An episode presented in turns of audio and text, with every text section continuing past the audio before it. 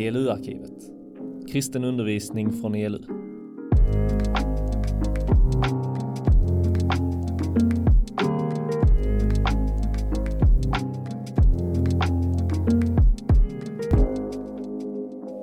Det är jätteroligt att få vara här och dela den här förmiddagen med er. Läger betyder, betyder särskilt när jag var yngre mycket för mig. E L U betyder mycket. Det var ett nyårsläger, tror jag. Jo, men det var ett nyårsläger. Eh, jag tror att det var noll två noll tre, länge sedan. Eh, som blev väldigt viktigt för mig och för min tro. Eh, mm. Jag är uppvuxen i en kristen familj. Eh, men eh, jag tror det var noll två noll tre, ett nyårsläger, som, som det liksom blev eh, levande igen för mig, tron på Jesus. Så, och det var ett eh, E L U-läger. Då hette det K V S. Men det, så det, det var en sådan viktig sak. Och sedan så har E L U hängt med mig under länge. tjugohundrafem kom jag in i styrelsen för E L U och så satt jag i styrelsen i tio år och har varit med på det viset. Så både E L U och nyårsläger och strandhem betyder mycket. Så. Jag bor som sagt i Stockholm med min fru Maria och vår dotter eh, Emilia. Jag jobbar för E L M, riksorganisationen som eh, E L U står väldigt nära, vi står nära varandra. Eh, på fritiden så tycker jag om att eh, springa, jag tycker om att eh, läsa. Jag hinner läsa mindre nu än vad jag gjorde för några år sedan när jag inte hade barn, men jag tycker fortfarande om det. Eh, jag tycker om att eh, putsa skor och eh, sådana saker. Eh, Jag har fått kapitel två i Kolosserbrevet att eh, tala till er om. Och ni vet, det, det som är en del, eller för mig är det så här i alla fall med en del texter, att ibland när jag sätter mig ner att förbereda så kommer det ganska snabbt till mig några olika punkter som jag vill eh, ta upp. Eller jag, jag kan se liksom, de, här, de här och de här temana finns i texten. Och så går det förhållandevis enkelt. Och ibland så får jag liksom leta och så tycker ändå att det är svårt, och så har det varit med den här texten. Det kan, när jag läser den första gången så tänker jag, ja men det handlar ungefär om detta. Och sen så börjar jag liksom gräva i det och fundera på, men hur ska jag egentligen förklara det här? Och vad finns det för liksom, eh, struktur i den här texten? Hur, hur, hur verkar Paulus tänka? Hur arbetar han när han skriver? Och det har varit ganska svårt den här gången. Men det beror nog mer på mig än på texten, så vi ska dyka ner i den. Men vi kanske kan ha hjälp av en bild eh, som jag tänker ska få återkomma under den här förmiddagen. Där nere står min fru och där nere är vår dotter. Och jag skulle vilja att ni funderar på, vad är det egentligen som gör att hon är mitt barn? Vad är det egentligen som gör att hon är mitt barn? Så vi, vi tar med oss den frågan. Tack. Ha med dig det. Vad är det egentligen som gör att hon är mitt barn? Eller mitt och Marias barn. Jag ska läsa de första tio verserna. Det är den första delen. Och sen så tar vi de andra verserna som ni läste nyss. Det tar vi efter pausen. I Jesu namn. Jag vill att ni ska veta hur jag kämpar för er och för dem i Laodikea och för alla som inte har träffat mig personligen. För att det ska styrkas i sina hjärtan, förenas i kärlek och nå fram till hela den djupa och rika insikt som är kunskapen om Guds hemlighet, Kristus. I honom finns vishetens och kunskapens alla skatter gömda. Detta säger jag för att ingen ska kunna övertala er under falska förespeglingar. Ty även om jag är kroppsligen frånvarande så är jag hos er i anden. Och gläder mig när jag ser er goda ordning och fastheten, er tro på Kristus. Ni har lärt känna Herren Kristus Jesus. Lev då i honom med rot och grund i honom, allt fastare i den tro som ni har undervisats i, och låt er tacksamhet överflöda. Låt ingen göra er till fångar i det tomma och bedrägliga vishetsläror som bygger på mänskliga traditioner och kosmiska makter och inte på Kristus. Ty i honom har hela den gudomliga fullheten förkroppsligats och tagit sin boning. Och i honom som är huvudet för alla härskare och makter har ni nått er fullhet. Amen.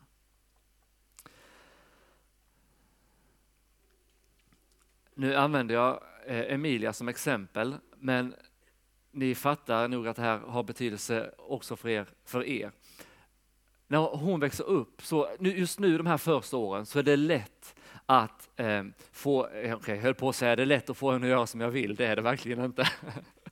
men, men hon är liksom nära, eh, hon klarar sig inte själv. Och eh, hon tyr sig liksom till mig och Maria. Men i takt med att hon blir äldre, hon börjar på förskola kanske, eh, och sen kommer hon upp i skolan och börjar träffa kompisar. Och efterhand så kommer fler och fler människor, åsikter, röster, budskap att påverka henne. Och det funderar ju vi på som föräldrar redan nu. Hur ska vi göra egentligen för att liksom plantera en trygghet och värderingar, tro, övertygelser i henne som leder henne genom livet, särskilt genom uppväxten. Så att när hon möter kompisar, när hon en dag liksom finns på sociala medier, börjar titta på eh, tv och serier och sådana saker, så att hon liksom kan urskilja vad som är bra och vad som är dåligt. Hur planterar jag det redan nu? För jag vill ju, alltså jag kommer ju inte kunna gå med henne hela livet och säga det där är dåligt, det där är bra, det där är lite knepigt, här får du tänka efter. Alltså, jag måste ju lära henne så att hon själv kan göra de sakerna. Och det funderar ju alla gånger ni också över. Hur urskiljer jag egentligen vad som är bra? Och det gäller ju inte bara i livet i allmänhet, utan det gäller ju också de djupaste sakerna i livet. För varje dag så möter ni ju mängder med ideal, budskap, idéer om hur man ska vara som människa, vad som är värdefullt, vad som är värt att kämpa för och vad man ska sträva efter. Och det krävs kunskap, trygghet och lite skärpa för att man ska kunna se igenom och inte bli lurad, utan liksom hålla blicken på det som är viktigt. Och det är det här som Paulus talar om i de här verserna. Det är inte det enda, men det är något väldigt viktigt av det han talar om i de här verserna. Hur vi ska stå fast grundade i den verkliga verkligheten. Hur vi ska stå fasta i sanningen och inte bli lurade och fångade av alla möjliga och omöjliga budskap som försöker få oss att liksom förlora blicken. De här första tio verserna, när jag har jobbat med dem, så tycker i alla fall jag mig se att det finns tre delar, men de går liksom som i ett V, skulle man kunna säga.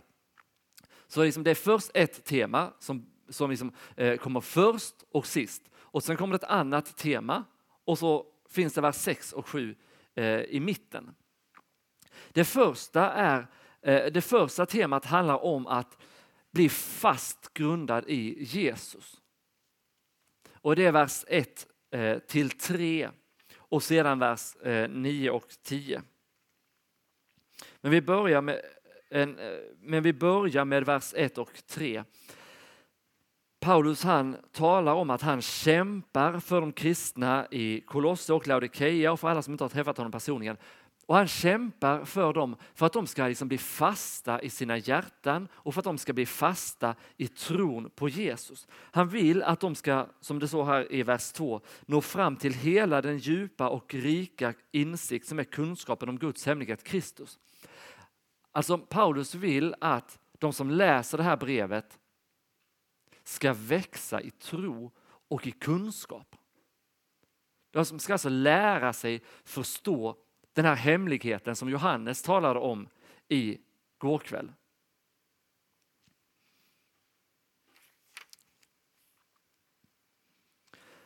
Att vara kristen är en utmaning. Det har alltid varit en utmaning. Det är inte bara en utmaning idag, utan det har alltid varit en utmaning. För som kristen så har jag fått ett nytt mål för livet. Målet är Kristus, skriver Paulus i Filipperbrevet. Jag kastar allt det som jag värderade tidigare, det kastar jag nu på skräphögen och så kämpar jag för att nå Kristus. Det är liksom det som är det nya målet. Att vara Guds barn, att förbli Guds barn och att leva som Guds barn. Och det behöver jag liksom varje dag, hela livet, växa djupare i. Församlingen i Kolosse, de som tog emot det här brevet, de var utsatta för hård press. Både från sådana som kallade sig för kristna, men som ville lägga till olika saker och sa det räcker inte med Jesus, ni måste lägga till det här och det här. Men också utifrån samhället som påverkade dem med sina ideal. Och så är det ju fortfarande. Det tror jag att ni märker. Det märkte jag. Eller märkte när jag gick på gymnasiet. Jag märkte det när jag gick på gymnasiet. Hur länge levde jag egentligen på ett läger? Jag vet, jag tänkte på det. När jag varit på ett läger, då klarar jag mig kanske fram till nästa läger. Det var några månader. Jag gick också i en ungdomsgrupp. Jag tyckte inte det var fantastiskt hela tiden. Jag gjorde faktiskt inte det. Men särskilt sedan det här nyårsläget, det var nog när jag gick i trean på gymnasiet, så insåg jag att ska jag leva som kristen och faktiskt överleva som kristen, då måste jag ha strukturer i mitt liv. Då måste jag faktiskt gå till ungdomsgruppen, gå med i en kristen kör och någonting sånt där så att jag får liksom träffa människor. Det är jätteviktigt. För jag var också utsatt för den pressen och det är jag fortfarande. För vi är det i livet, utsatta för den här pressen att anpassa oss och bli påverkade av eh, den här världens sätt att tänka. Och då är det ju, man kan ju tänka så här att vad innebär det egentligen att vara lärjunge till Jesus? Och det är ju lätt att tänka så att ja, men det är ju att man man tror på vissa saker, man gör vissa saker. Det finns vissa saker man öv, eh, man inte gör. Man har vissa övertygelser och, och så vidare. Och, och allt det där kan ju stämma, men det blir ju lätt så att man att det ser ut som i alla fall att alla kristna, ja men de tycker så här, de tänker så här, de klär sig så här, de beter sig så här. Men jag har ju andra intressen, så jag kanske inte är kristen. Eller jag klär mig på ett annat sätt, så jag kanske inte är kristen. Eller jag har ju andra politiska övertygelser, så jag kanske inte är kristen. Eller jag kommer från den här bakgrunden, så jag kanske inte kan vara riktigt kristen. Eller, om du ska vara en riktig kristen, då måste du bli som de andra. Det är väldigt lätt att tänka så. Men det är inte det som, be, som är lärjungaskapet. Det är inte att ta över smågruppsledarens eller ungdomssekreterarnas klädstil och intressen, sätt att uttrycka sig i bön eller i tro eller vad det kan vara. Utan lärjungaskapet handlar ju om att lära känna Jesus.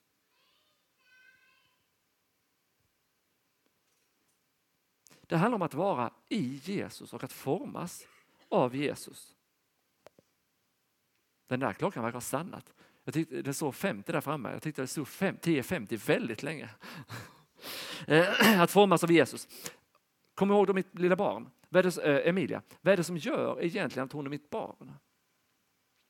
Det är inte att hon skaffar sig samma klädstil som jag. Det är inte att hon kommer ha samma politiska övertygelser som jag. Det är inte att hon uttrycker sig i bön på samma sätt som jag.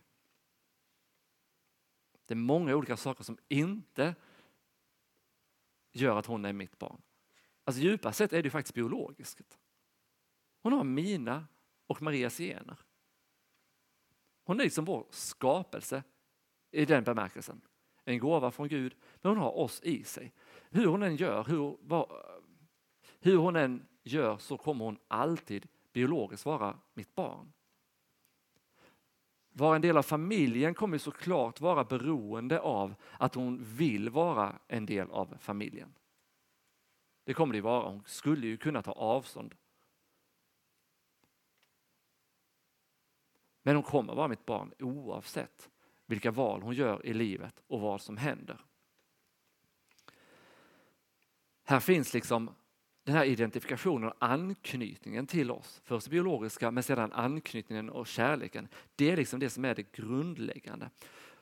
Sedan så kommer det ju vara så att hon kommer bli påverkad av gemenskapen med oss. Så det är ganska troligt att hon kommer ta över en del intressen och liksom uttrycka sig på ett visst sätt och så vidare, för att hon liksom är präglad av oss. Det är ganska naturligt. Men ju äldre hon blir, desto mer kommer hon att inse att okej, okay, det här var bra i vår familj, det här skulle jag vilja göra annorlunda, det där gör pappa bra, det där är lite konstigt och så vidare. Och den där processen går ju ni igenom. Och liksom fundera, vad, vad är det egentligen som jag vill ta med mig från min familj? Vad vill jag liksom ska finnas här och vad skulle jag vilja förändra och så vidare.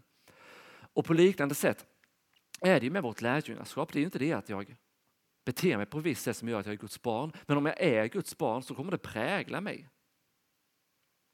Så att jag beter mig på ett visst sätt. Men här sitter ju nu trehundra till trehundrafemtio personer. Någonting. Och vi uttrycker oss på olika sätt. Vi ser ut på olika sätt. Vi har olika intressen och så vidare. Men om du har tagit emot Jesus och sagt Jesus, du får gärna lov att ta emot mig. Då är du förbunden med Jesus. Vi ska gå vidare i texten så kommer vi få se lite mer av det här. Paulus vill att kolosserna ska förstå sitt barnaskap. Han vill att de ska förstå att de hör till Jesus. Och han vill att deras hjärtan ska stärkas av den här kunskapen och medvetenheten. Så att de växer i sin förståelse av vem Jesus är och att de är i honom. Förstår du vem du tillhör? Förstår du vem du tillhör? För några år sedan så åkte jag över till avlägsna men ändå släktingar i U S A och hälsade på dem. Och så fick jag fira Thanksgiving med dem. Och eh, när jag kom dit så var det en av släktingarna som berättade, jag fick sitta bredvid. Eh, hon som bjöd hem oss, hennes svärfar. Och de förklarade väldigt noga för mig. Han är general i amerikanska armén. Du måste tilltala honom General Burns. Så. Och jag, han, var, han var jättevänlig. Jag fattade ändå inte riktigt liksom, hur pass speciellt det faktiskt är. Jag hade gärna velat åka tillbaka igen. Och han berättade väldigt stolt om sin son. Och han sa, ja, min son han är i, jag tror han var i Bryssel. Vet ni vad, vet du vad han gör för någonting? Han är Deputy Secretary of State. Det betyder att han är vice utrikesminister. Det är nog rätt tungt. Va? Vice utrikesminister för U S A:s regering. Jag förstod jag vem jag satt bredvid? Lite, men inte riktigt. Jag skulle åka tillbaka och prata med honom igen. Vad spännande det hade varit. Men vet du, om du har tagit emot Jesus, om du har sagt Jesus, jag vill tillhöra dig, så tillhör du någon mycket större. Jag fick sitta bredvid den här mannen. Det är ju inte som att jag åker hem och firar jul med honom och hans familj. Men vet du, du får varje dag gå tillsammans med Jesus. Varje dag. Och han är inte bara general, han är kung, han är herre. I Kristus finns allt jag hoppas på och behöver. Låt er inte luras, det är den andra delen. Vers fyra och fem. För det finns så många olika budskap om vad som är värdefullt i livet. Vad ska jag egentligen tro på? Jag behöver växa i kunskap och insikt om vem det är jag tillhör. Kristendomen är inte, det är inte en känsla, en upplevelse, en gemenskap. Allt det finns i kristendomen, men det är inte det som utgör kristendomen. Utan kristendomen har ett innehåll och en person. Jesus, och vi behöver lära känna honom.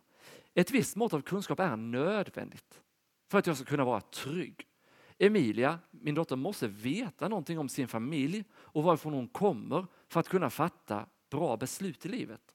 Jag måste lära henne någonting om vad som är värt att prioritera. Och på liknande sätt behöver du lära dig någonting om den andliga familj du tillhör för att kunna avgöra vad som är rätt. För det är många, han såg ju så här, för att ingen ska kunna övertala er under falska förespeglingar.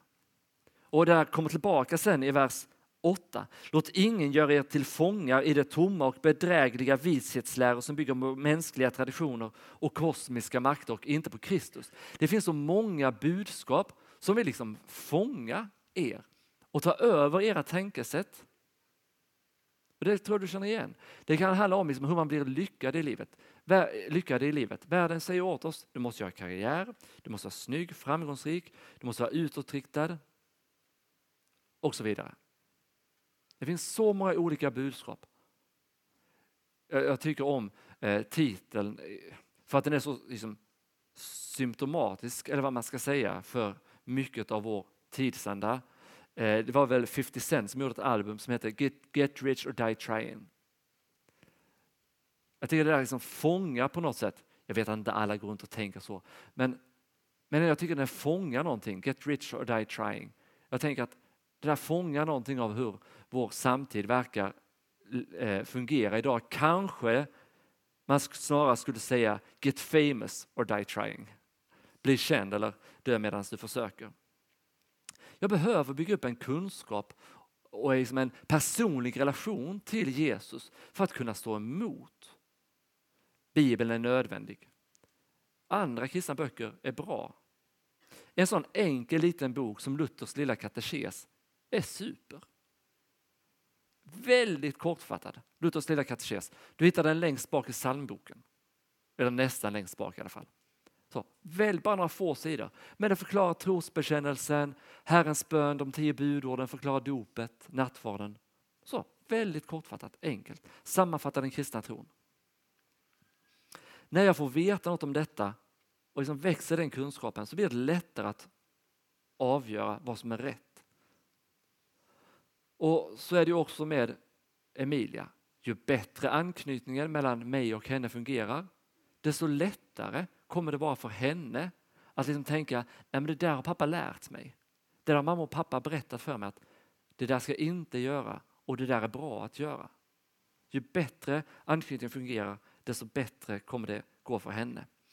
Och då blir ju frågan, hur bygger jag egentligen den här relationen till min himmelska far? Hur bygger jag den här relationen till Jesus? Det leder oss till den tredje delen. Lev och väx till i Jesus, vers sex och sju. Ni har lärt känna Herren Kristus Jesus. Lev då i honom med rot och grund i honom, allt fasta i den tro som ni har undervisats i, och låt er tacksamhet överflöda. Så kan det vara när man första gången lär känna Jesus eller när han blir liksom levande och viktig för en för första gången. Då kan det bli väldigt så här, wow, jag vill bara ha mer och mer. Jag måste åka på alla läger, jag måste läsa alla böcker, jag måste lyssna på alla poddar, jag måste vara med i alla ungdomsgrupper och så vidare. Det måste inte vara så, men det kan vara så. Och man kan uppleva hur underbart det är med gemenskapen, med lovsången. Gud kanske på ett särskilt sätt talar till mig i, eh, på ett läger eller någonting liknande. Och det är fantastiskt. Men det kristna livet kommer inte alltid vara så. Det finns en vardag. Och i den vardagen behöver jag växa samman med Jesus. Hela vårt liv ska vara ett liv tillsammans med Jesus. Och det där är liksom någonting som återkommer i hela eh, Nya testamentet. Vårt liv ska vara ett liv i Jesus. Det finns en ständig liksom, risk att jag glömmer och att jag slutar präglas av Jesus.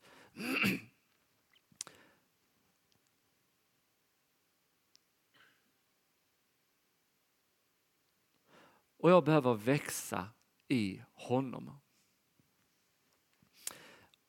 Och det är så tryggt, för ideal förändras. Idéer förändras. Vänner, i alla fall delvis, förändras. Men Jesus är densamme. Och han förändras inte. Jesus Kristus är densamme. Igår och idag och i all evighet. Jesaja säger, eh, gräset vissnar, människan förgår, men vår Guds ord består i evighet. Jesus säger, himmel och jord ska förgå, men mina ord ska aldrig förgås. Här finns någonting evigt hos Jesus. Han håller. Hans ord håller. Och här finns också ett trosinnehåll. Det finns någonting som är kristen tro och som inte förändras, för det formuleras av Jesus. Det är Jesus som har sagt det. Det är Jesus som har lämnat över det till oss. Och det är vår Vårt privilegium och vårt uppdrag att bevara det. Det finns något konservativt på det viset i den kristna tron. För trosinnehållet, innehållet i den kristna tron, det är liksom inte vårt att utveckla och förändra, utan det är vårt att vårda och bevara. Du vet, det är ju så här, om man liksom jämför med eh, lagen och advokater, så är det ju inte så att deras uppgift som advokater är att vara kreativa med lagen och hitta på liksom nya betydelser av lagen för att liksom ändra dess innehåll. Utan de ska ju tolka den och tillämpa den. Det blir ju jättekonstigt ifall det som står i brottslagstiftningen till exempel plötsligt skulle förändras med, och liksom få annan innebörd för att en domare vill vara kreativ. Nej, och Guds ord är, är inte mänskligt ord till skillnad från lagar. Guds ord är ännu mer fast. Här har vi liksom en nyckeluppmaning till, till oss. Lev och väx till i Jesus. Och sedan så kommer vers åtta, nio och tio som på något sätt tas tillbaka till B. Eller till del två. Låt er inte luras.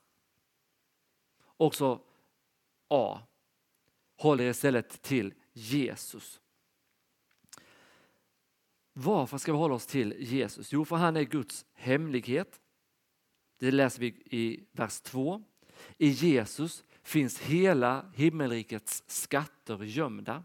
Han är liksom en skattkista. Och i vers nio skriver Paulus: i Jesus har hela Guds fullhet tagit kroppslig gestalt. Gud själv har blivit kropp i Jesus. Och han är huvudet över alla. Alltså han är den som står överst. Över alla härskar och makter. Det här är ett ord som kommer tillbaka vid flera tillfällen. Det märker ni i vers tio. Härskar och makter. Det finns också i kapitel ett. I vers femton, sex, vers sexton. Där finns härskar och makter. Och det kommer tillbaka i vers elva till tjugotre. Härskar och makter.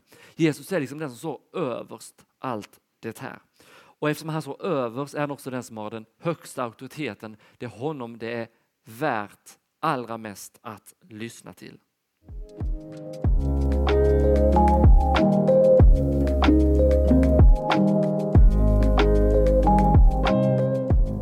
Okej, då ska vi fortsätta.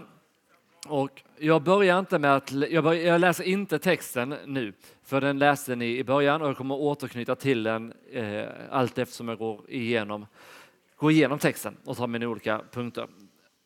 Så vi började alltså före pausen med att tala om hur vi ska växa i vårt lärjungaskap eller i vårt barnaskap. Eh, vi ska växa samman med Jesus. Vi kan ta bilden här med eh, min dotter, hur hon behöver växa samman med sina föräldrar och liksom knyta an till oss och känna att men jag hör samman, jag vill ta efter. Eh, och då kommer det också bli lättare för henne att vägledas i livet. På liknande sätt behöver vi knyta an till Jesus. Vi behöver bli formade och präglade av honom. För det finns så många idéer, ideologier, eh, värden och så vidare som vill pressa oss och påverka oss i livet. Och det är svårt liksom att säga precis det där eh, är galet, det där är galet. För ofta hör ju liksom, eh, vad ska man säga, lögnen och sanningen är ofta ganska sammanflätade. Det är inte helt lätt att urskilja. Och just därför behöver vi så tydligt, eller behöver vi så mycket eh, växa samman med Jesus. Och när vi är i honom, då har vi också allt vi behöver. Då har vi också allt vi behöver. För han är liksom Guds skattkista. Och han har tagit kropp. Fysisk, biologisk kropp. Guds vishet har tagit fysisk kropp i Jesus. Människor har kunnat ta på honom, se på honom, röra vid honom, höra honom. Och vi får lära känna honom. Men då är frågan såklart, om jag nu ska växa samman med honom och växa i honom och leva i honom, hur kommer jag egentligen dit från första början? Hur går det till egentligen? Och det är den första delen, den första punkten i den andra delen av den här förmiddagens undervisning. Och det är också den som jag kommer ägna mest tid åt eh, under den här delen, för det är grundläggande verser för att vi ska förstå de andra delarna. Sedan så kommer Paulus, han liksom loopar vissa eh, idéer i det här kapitlet. Och egentligen genom eh, de, hela brevet så är det liksom några teman här som går igen. Det är liksom kontrasten mellan eh, världens vishet och Guds vishet. Det är kontrasten mellan eh, synden och rättfärdigheten, med att vara utanför Kristus och i Kristus. Mellan den eh, nya människan och den gamla människan. Det är liksom teman som kommer tillbaka om och om på olika sätt. Och det kommer ni också märka här, att de här temana om att inte bli lurad eh, kommer tillbaka längre fram. Men vi börjar då med de eh, första verserna, vers elva till femton. Nu läser jag dem så att ni har dem med er. I honom har också ni blivit omskurna, men inte som människor gör det, utan genom att bli av med den syndiga kroppen. Det är omskärelsen genom Kristus. När ni begravdes med honom i dopet. I dopet har ni också uppstått med honom genom tron på kraften hos Gud som uppväckte honom från de döda.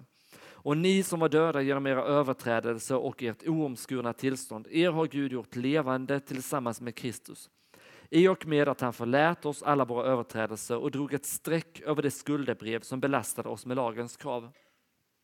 Han har utplånat det genom att spika det på korset. Han avväpnade härskarna och makterna och utsatte dem för allas frakt när han triumferade över dem genom Kristus. Vi hade kunnat ägna resten av, resten av förmiddagen och liksom långt fram på eftermiddagen bara med att liksom packa upp de här verserna. För de är så sprängfyllda med Eh, innehåll. Men jag ska försöka kortfattat ge liksom några, några nycklar till texten. Paulus talar om omskärelse, och det knyter ju an till den eh, judiska praktiken. Alla pojkar skulle omskäras, det vill säga man skulle bli av med förhuden.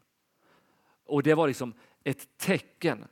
Genom att göra det så skulle det judiska folket vara påmint om att de tillhör Gud.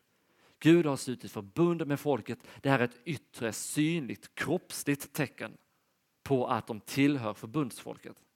Och Paulus han knyter an till den här praktiken, den här ritualen. Men säger, ni är omskurna, men inte fysiskt så att man har skurit bort er förhud. Utan det är snarare så att ni är omskurna till hjärtat. Och det låter ju konstigt. Man kan ju inte, liksom, hur omskär man hjärtat egentligen? Det är som tar man ut och skär av en bit. Nej, det är inte så. Utan här så talar han ju bildligt men ändå andligt och verkligt. Alltså, det är inte bara en bild, för det är verkligen någonting som händer. Men han förklarar vad det är som händer. Ni blev av med den syndiga naturen. Det var det som hände. Och här så återknyter Paulus till Gamla testamentet. Mose, när han talade till folket i femte mosebok. Det här är ganska viktigt. Jag har, jag har haft så många bibelställen uppskrivna här för att liksom visa hur det Paulus skriver i Kolosserbrevet, hur det samspelar med andra delar i eh, Bibeln. Men jag hade behövt minst dubbelt så mycket tid om vi skulle hinna gå igenom de eh, bitarna. Så, men det här vill jag faktiskt ta upp, för det här är viktigt. Eller det andra är också viktigt, men ni fattar. Kapitel tio, femte Mosebok kapitel tio. Mose talar till folket om att de ska älska Gud, och så skriver han, skär, eller säger han i vers sexton, skär därför bort era hjärtans förhud och sluta upp att vara så styvnackade. Mose liksom på, säger till folket, älska Gud. Han älskar er. Han har befriat er från Egypten. Men vad snackar jag om? För så snart som jag lämnar er så kommer ni glömma bort detta. Och så kommer ni glömma att älska Gud och börja älska andra gudar istället. För det är som ett problem i ert hjärta. Så om vi ska lösa det här, säger Mose, så måste ni liksom, alltså det räcker inte med det yttre tecknet att ni omskär er, utan ni måste skära om ert hjärta. Det går ju inte. Hur skulle de göra det? Och då så ger oss profeten Jeremia en hint. I hans bok, i det fjärde kapitlet, så säger han samma sak. I vers fyra.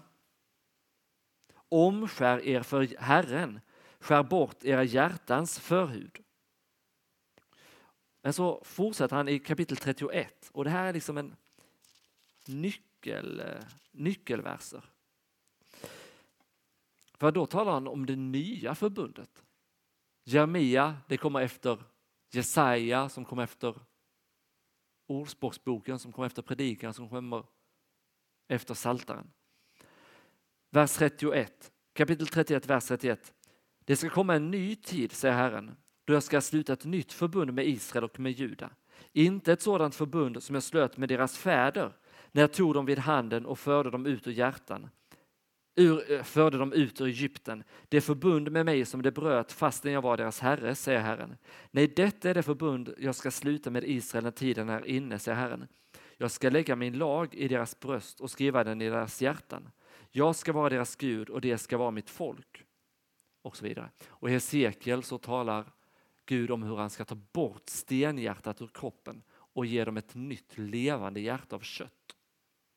Det är det här som Paulus återknyter till och säger: nu har Gud gjort det som ni själva inte kunde göra. Han har skurit bort ert hjärtas förhud. Det vill säga, han har tagit bort den syndiga naturen. Och det där säger något viktigt om Bibelns människosyn. Man kan tycka att den är deppig och mörk, men den är faktiskt viktig. Det är inte det enda som går att säga om mig, men det är sant att jag är syndare. Det betyder inte att jag bara är, som är allmänt dålig. Det är inte det som, det är inte det, det betyder. Synden handlar djupast sett om att jag inte vill och inte kan älska Gud. Alltså hur mycket jag än försöker så uppstår liksom inte den kärleken av sig själv. Alltså det kvittar, och det här känner du till. Alltså det kvittar om du så liksom tapetserar hela ditt rum med budskapet: synda inte. Eller tänk inte illa om din lillebror. Bli inte irriterad på dina föräldrar. Alltså det kvittar. Du kan gå och liksom lyssna på det i öronen. Du kan spela in din röst. Och gå och lyssna på det dygnet runt. Du kommer ändå bli helt oproportionerligt arg på dina föräldrar eller på dina syskon när de retar dig. Eller hur? Det är, det, det, det är liksom så. Det är någon som sitter här inne. Och det är så med Gud. Och det är så, alltså, om jag tar det här på allvar och tänker att men tillhörigheten, alltså barnaskapet hos Gud, det beror faktiskt av att jag identifierar mig. Alltså att jag gör de saker som hör till att vara en del av Guds familj. Jag anpassar mig. Jag läser Bibeln. Jag går till kyrkan och ungdomsgruppen. Jag säger nej till det jag vet är fel. Då ska jag väl till slut få fast mark under fötterna så jag kan säga: här står jag. Jag har gjort rätt för mig. Gud, ta emot mig med öppna armar. Det är bara det att ju mer jag liksom jobbar på det där, desto mer jag upptäcker att men jag har inte lust. Jag vill inte sluta att kolla på den här tv-serien och läsa Bibeln istället. Jag vill faktiskt bli kränkt nu och bli oproportionerligt arg. Jag vill faktiskt göra det här och det här. Jag vill inte älska Gud. Jag vet inte om du har upplevt det. Jag tror att du känner igen det. Du kommer antagligen känna igen det. Jag känner igen det. Och det är liksom den här hårdheten i hjärtat som Paulus talar om. Men du säger att Gud har tagit bort den. Gud har gjort det. Inte du. Gud har gjort det. Gud har agerat. Och han har gjort det genom dopet. Det är liksom Guds medel. Det är också ett synligt yttre tecken. Alla som vill kunde... Men ni fattar, människor kunde komma och se det här dopet. De kunde se det. Sen ser de inte vad Gud gör i dig. Nej, visst. Men då är frågan, kan jag lita på att Gud gör det han säger? Ja, det kan du. Det kan du. Eftersom Gud har lovat i generationer att han ska sända en kung som ska bära sitt folks synder. Dö för sitt folk och uppstå för sitt folk. Det har vi sett i Guds vishet som har blivit kropp, Jesus. Gud har hållit de löftena. Och om han har hållit de löftena så är det väl klart att han håller sina andra löften också. Gud har ju redan gjort grovjobbet.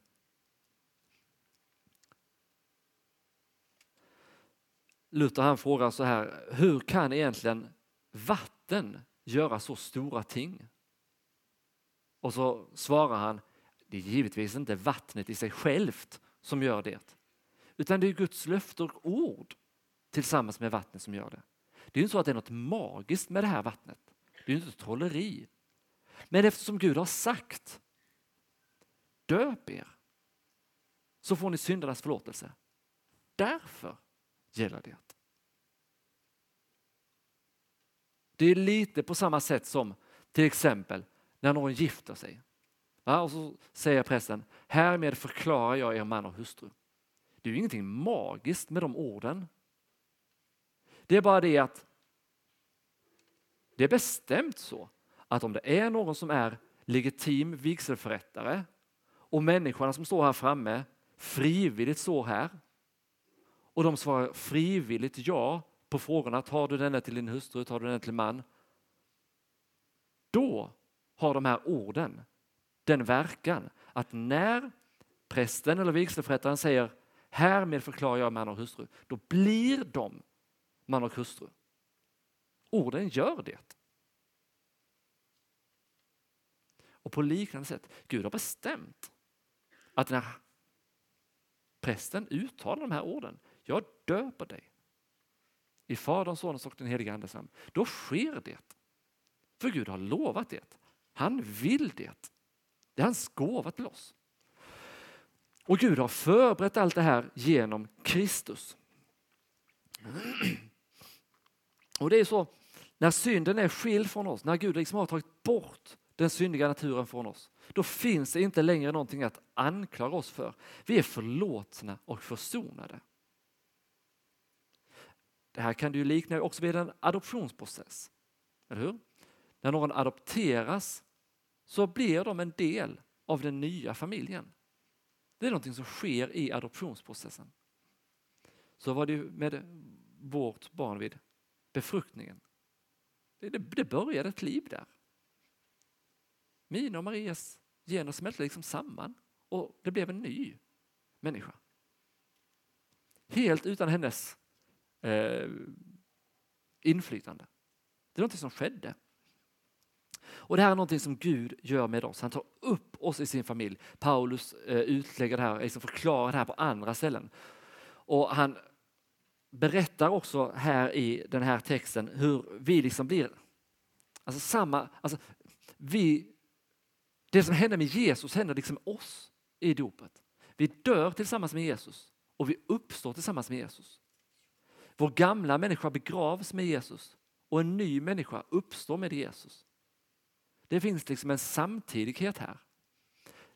Vi förs samman med honom. Och så förklarar Paulus att han förlät oss. Vi var döda genom våra överträdelser. Synden har alltså hållit oss andligt döda. Men Gud har gjort oss levande i Kristus i och med att han förlät oss alla våra överträdelser. För om syndaskulden är borta, om den är skild från oss, då finns det inte längre någonting att anklaga oss för. Och så använder han sådana alltså tydliga bilder. Han drog ett streck över skuldebrevet. Eller han utplånade skuldebrevet, kanske det står i folkbibeln. Någonting liknande. Jag har eh, lån på min lägenhet. Era föräldrar, en del av dem i alla fall, har lån på lägenhet eller hus. En del oroar sig för det just nu, för det är ganska höga räntor. Och vi vet inte hur det ska gå med dem. Någon kanske någon gång har tagit sms-lån. Och så upptäcker man, hmm, det var ju jättedyrt. Och kanske har ni sett Lyxfällan eller liknande och människor kan behöva, kanske du har varit med om det, kanske någon du känner, behöver ta fler lån för att kunna betala det första lånet och så vidare. Det där kan vara jobbigt. Skulder är jobbiga. De kan skapa oro, ångest. Tänk då, ifall de bara tagit den här skulden, liksom, när jag ser på mobilen eller om jag till och med har den på fysiskt papper, bara tagit den och sagt liksom, nu flyttar vi den från dig till mig. Jag har pengar så räcker. Jag har täckning. Vad så? Eller tagit, om det faktiskt varit fysiskt ett skuldbrev, nu har vi allt sånt digitalt. Gå tillbaka ett antal liksom, bara decennier så hade man det fysiskt. Tänk bara tagit den här skulden. Och så bara... Tänk vilken befrielse. Och så kan det kännas, va? När jag liksom kämpa med att vara en bra kristen. För jag tänker att jag måste ju vara på ett visst sätt. Jag måste ju bete mig som i den här familjen för att få tillhöra familjen. Och så glömmer jag bort att det är Guds beslut att jag får vara en del av familjen. Då så får, får jag liksom höra det här. Att Gud har rivit sönder det här skuldebrevet. Eller han har spikat upp det på korset. Det finns där. Det kan inte längre anklaga mig. Det är ju otroligt starkt. Och eftersom skulden är betalad har djävulen inte längre några trumf på hand. Han kan liksom inte dra fram någonting. Han kommer försöka och påminna mig om en massa saker som är fel i mitt liv. Och påminna mig om att jag är en syndare och så vidare. Men nu är det du som sitter med trumf på hand. Om du är döpt och vill leva i tro på det. För igen, tänk på Emilia. Alltså...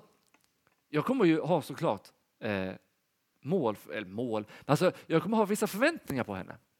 Och kommer kanske säga i vår familj gör vi inte på det viset. Och så vidare. Och det kanske ni har hört era föräldrar säga eller något liknande. Men, och det kan ju handla till exempel om att i vår familj så hälsar vi artigt på människor eller vi behandlar varandra vänligt eller vad det nu skulle kunna vara. Men det är ju inte så att om hon misslyckas med det så är hon inte längre mitt barn. Eller hur? Det vore ju ganska konstigt. Jag kommer vilja att hon pluggar och anstränger sig i skolan. Men det är ju inte så att om det inte går bra för henne så kommer hon inte längre vara min dotter. Alltså ett, det är inte biologiskt möjligt. Alltså, vi kan göra ett gentest och se att vi hör fortfarande samman oavsett hur det går i skolan. För det andra, det skulle säga något väldigt dåligt. Jag skulle vara en fruktansvärt dålig pappa. Om jag hade sagt, du är inte mitt barn längre. Det gick inte bra för dig i skolan. Här finns en likhet. Ja, du kommer alltid ha synden med dig så länge du lever i den här kroppen. Men den kan inte fördöma dig. Den kan inte skilja dig från Jesus så länge du lever i tro på honom. För hans betalning räcker och blir över. Du åker liksom inte jojo ur lärjungaskapet. Du går inte jojo ur barnaskapet. Du är Guds barn om du vill höra till honom. Sedan betyder det inte att vi ska ta lätt med synden. Varför skulle jag göra saker som liksom distanserar mig från familjen? Det vore jättekonstigt. Men det är inte det som är grunden. Grunden är vad Gud har gjort. Och han har tagit upp mig till sitt barn. Och ingenting kan förändra det. Romarbrevet åtta. Jag är viss om att varken död eller liv, varken änglar eller makter, där kommer makter igen, eller något annat skapat kan skilja mig från Guds kärlek i Kristus Jesus. Ingenting. Och det gäller dig också. Och att växa i tro handlar om att växa i den här tryggheten. Det är liksom det det handlar om. Tro är att växa i tillit. Att tro, det är liksom... Bättre egentligen, eller det är enklare att förstå är en viktig aspekt av innebörden i det engelska ordet faith. För faith handlar ju om tillit. Jag litar på. Tro i svenskan kan ha den betydelsen, men det har också betydelsen, jag är inte helt säker men jag tror att det är så här, att det har inte med huvudet att göra. Men det handlar om att lita på Gud. Och här ser ni återigen kopplingen till den första delen av förmiddagens undervisning om att växa i kunskap och i närhet. Och då blir det också mycket lättare. Det här blir kortfattat de två sista punkterna. För nu loopar vi teman. Andra delen här handlar ju om låt därför ingen döma er för vad ni äter eller dricker eller hur ni iakttar högtider eller nymånader och sabbater. Alltså handlar det återigen om att människor har förväntningar eller kommer med sina ideal. Och Paulus säger, låt mig inte fånga er med det. Mer specifikt handlar det här antagligen om judar som hade blivit kristna och som sa Kristus är bra, men ni måste också följa den judiska lagen. Och så kan det ju Vi, behöver, vi kämpar ju antagligen inte med att man inte ska äta fläskkött och skaldjur och sådana saker. Men det kan ju se ut som att för att vara en riktig kristen så måste jag bete mig på det här, det här viset.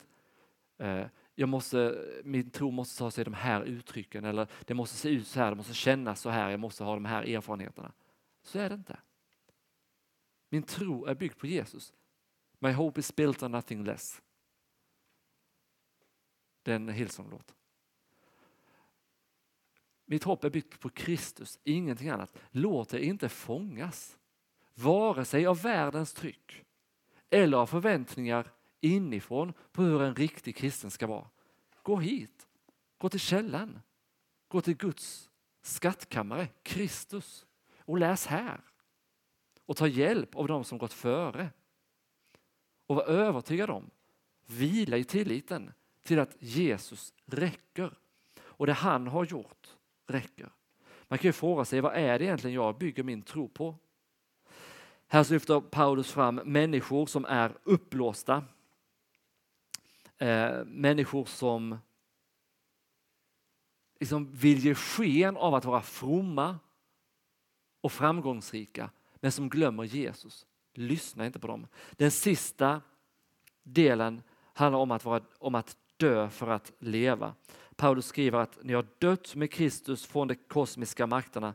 Varför beter ni er då som om ni levde i världen? Så får vi se på oss själva. Vi är döda från synden, från den här världens ideal, och har fått nya ideal. Guds ideal. Vi lever nu med Kristus, i Kristus, och ska identifiera oss med honom. Var dag växa samman med honom. Precis som jag vill att vår dotter dag för dag ska växa samman med oss, präglas av oss och liksom få den här starka känslan av att jag tillhör den här familjen. Jag vill vara en del av den. På liknande sätt får du vila i tilliten till att Gud har gjort dig till sitt barn. Han har tagit upp dig i sin familj. Han bär och beskyddar dig. Han är herre över allt. Amen. Ska vi be? Tack kära gode Herre Jesus för att vi får lov att vila i dig. Hjälp oss lita på din ledning. Hjälp oss leva tillsammans med dig. Tack för att du älskar oss och har oss i dina händer. Låt oss leva där varje dag så att vi växer till och vinner det eviga livet. I Jesu namn. Amen.